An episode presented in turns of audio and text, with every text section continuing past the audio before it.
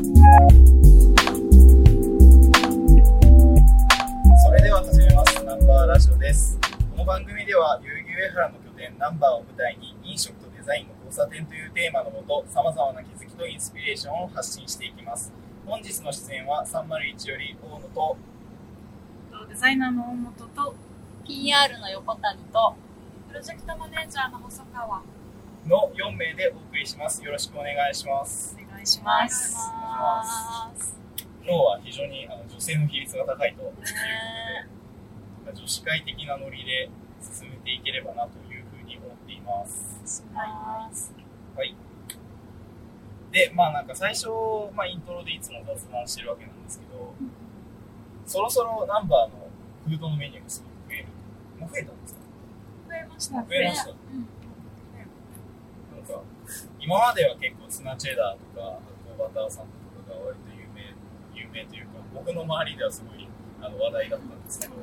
はい周りですごい話ざわ題ついていた。ざわついてツナチェダーを初めて食べた時から、なんだこれはみたいな。それはわかる。そうね、衝撃だよね、結構。あれね衝撃ですね本当に。なんかすごくスパイシーな味が。ねまさかツナを作ってるとは思わないよね。そうなんですよ。ツナ作ってるって知ったの2週間ぐらい前まあ、っていうぐらいあの僕の周りでは結構ざわざわしてたんですけど、あのさらにフードが強化されたということで、ブロックムッシュとかが出たらしいですね。昨日初めて食べましたけど、はい。やばい。やばい。本当に美味しい。チーズが多すぎるし、多すぎる。多すぎる。しかも、すごい半分の量なのに、めちゃめちゃお腹そう、ボリュームがね、なんか朝食べるイメージだったけど、私も昨日夜のバーメニューで食べたけど、普通に飲んでも、うん、コーヒーもカクテルもっていう。これ半分なんですか、大きさとしては。ツナチェダーさんとかあそっかそんな感じしないよね。チーズが多すぎるから、お腹いっぱいになる。もうなんか見えない。なんかほぼ、ほぼクリームが見えてる。マジで美味しい。絶対マスト。これはね、その他なんか新しいメニューとか食べやられます試食会でほぼ全部食べたんですけど、はい。結構やばいのは、うん。唐揚げ好そう。まさみちゃん。で、いや、なん。か、これはちょっと裏、裏テーマ的な感じで多分、あの、ランタンって近くにあるじゃないですか。はいはいはい。ランタンって唐揚げ、ハイボールと唐揚げとハイカラセットが有名なん。です。100円で食べれるやつ。で、なん。か、ほら、上原で唐揚げといえばランタンみたいな感じなん。ですけど、それをなん。か、唐揚げっていうみん。な知ってるものを、ナンバー流にめちゃめちゃ美味しくシェフが作っているっていう、ちょっとランタンに対抗したメニューなのかなわかん。ないけど。がある。それは結構面白い。ランタンのハイカラセットすごい美味しいですよね。なんで100円で回ってんのか。ねそう、不安になるよね、利益率とかね。超失礼だ。夕方5時から6時半ぐらいの間で行けば確かに100円ですね。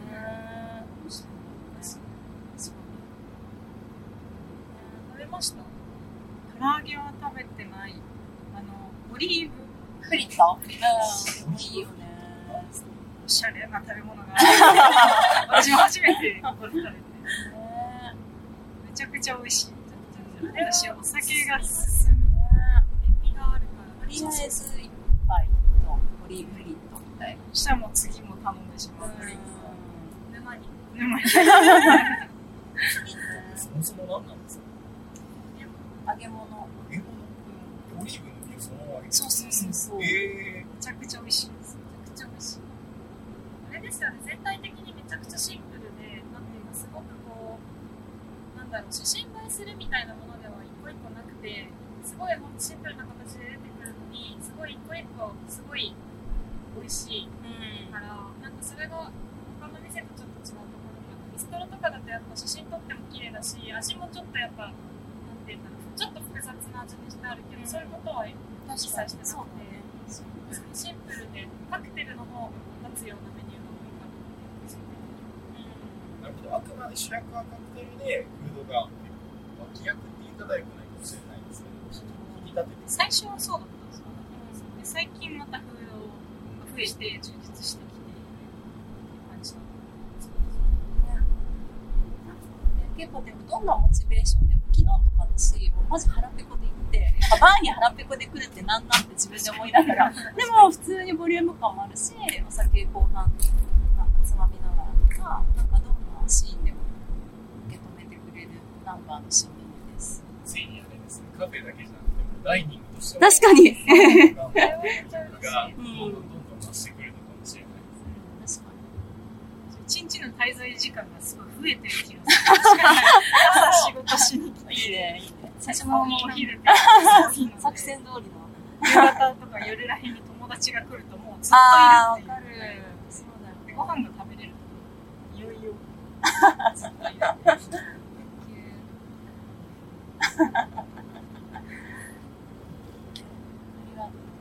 ああまり今音声だけだと伝わらなかったと思うので、加えると謎の沈黙が。あのまあ、今、これちょっと収録しているときに、全員、このナンバリングがモクテルのナンバー2、まあ、あの片手に話しているんですけれど、まあ、それのオーダーが、もともと、4人分のつもりが3つしか取ってなくて、それで今追加の1つが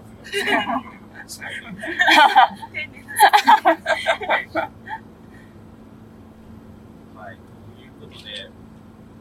まあ、今日は、ぶっちゃけ、そのナンバーのいろいろな側面について、ざっくばらんにお話ができたらいいなというふうに思って、まあ、さっき、その大本さんのお話の中にもあったと思うんですけど、まあカフェであり、まあ、オフィスでもあり、かつバーでもあり、最近第2の付き合いがあるなというような側面っていう感じなんですけれど、例えば横谷さんとか普段そういう使い方をされてます？私でもまあフリーランスなんで基本的に働く場所は問われない生き方をしてるんですけどまあでもとりあえずなんかなんだろう。まあいろんな場所で働くなんかスポットは見つけてるんですけどやっぱナンバーが一番なんていうかこうカフェと、まあ、オフィスのまあまあ中間っていうかなんだろう。すごいなんかでも他の例えばスタバとかでも仕事する、そこの雰囲気とはまた違って、若干なんか、まあ自分的にもこうオフィス感のピリピリ感がちょっとありつつも、まあでもね、一緒に仕事してる人とかもいるから、なんか、まあ来て、まあなんだけど、でも来ると結構喋っちゃうから、仕事が進まないっていうデメリットはある。普通のカフェよりかは、どちらかというとオフィスに寄っているけれども、まあ、そうね。私は結構そうかも。人によるかもだけど、そう。だから逆に言うと、なんかずっと YouTube 見ちゃうとかはしない。そうそう。他のカフェとかだとなんかやっぱ、だるっとしちゃうけど、一応律せられる気がします、私は。カフェとオフィスが共存している空間うん。ね。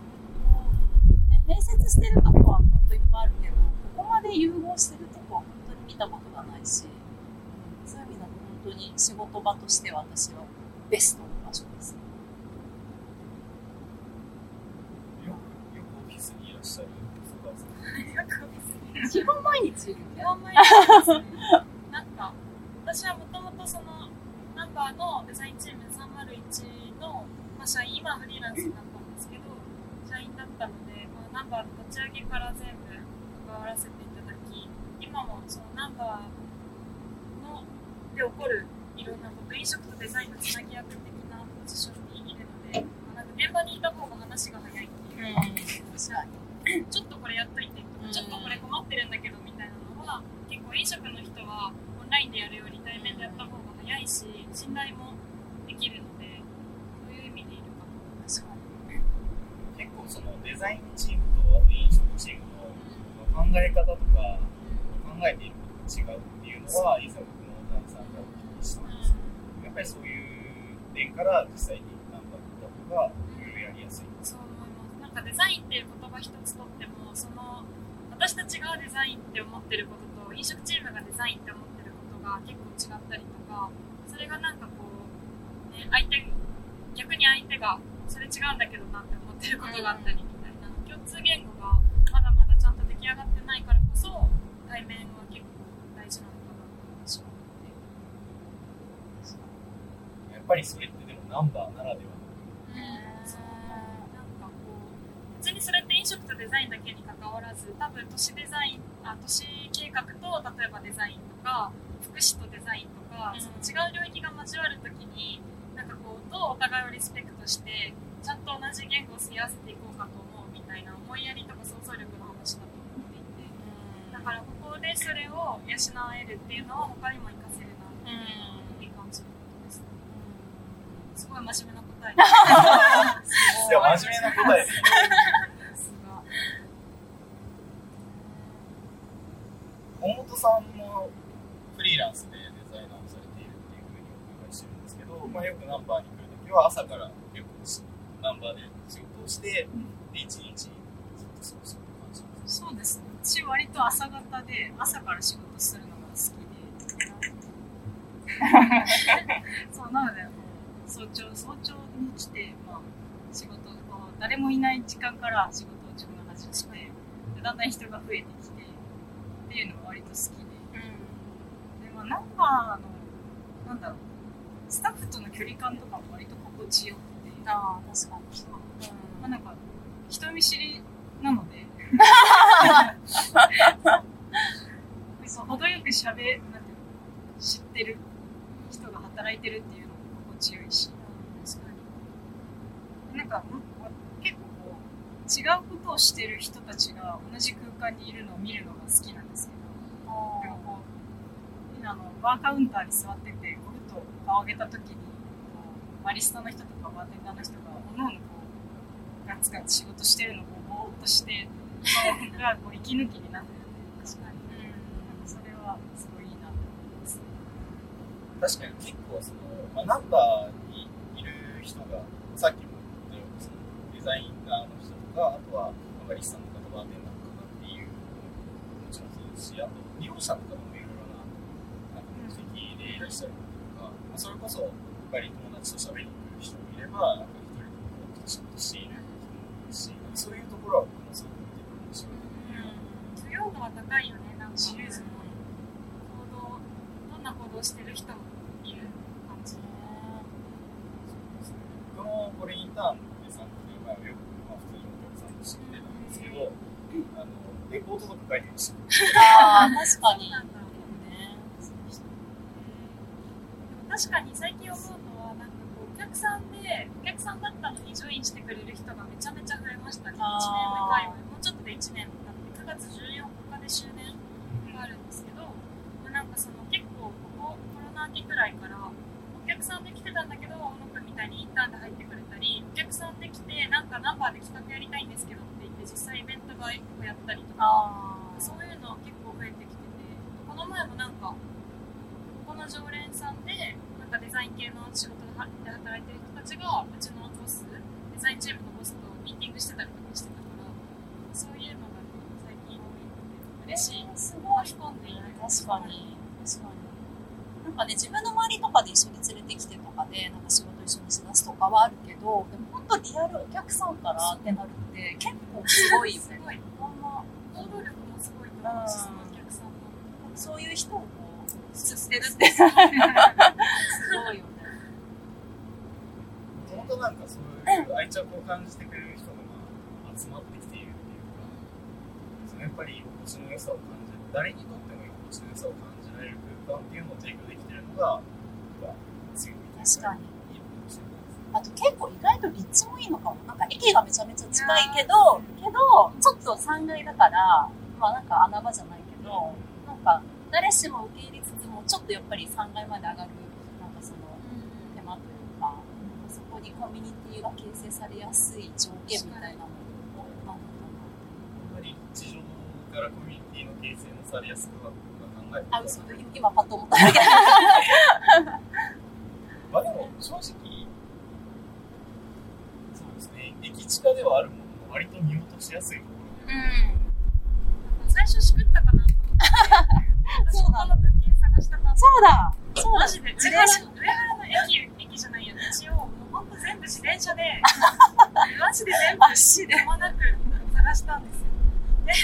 だからここ駅近だしいいなって思ったけど3階でやっぱり全然最初オープンの最初の方とかはこう目に留めて来てくれる人はいなくてやっぱり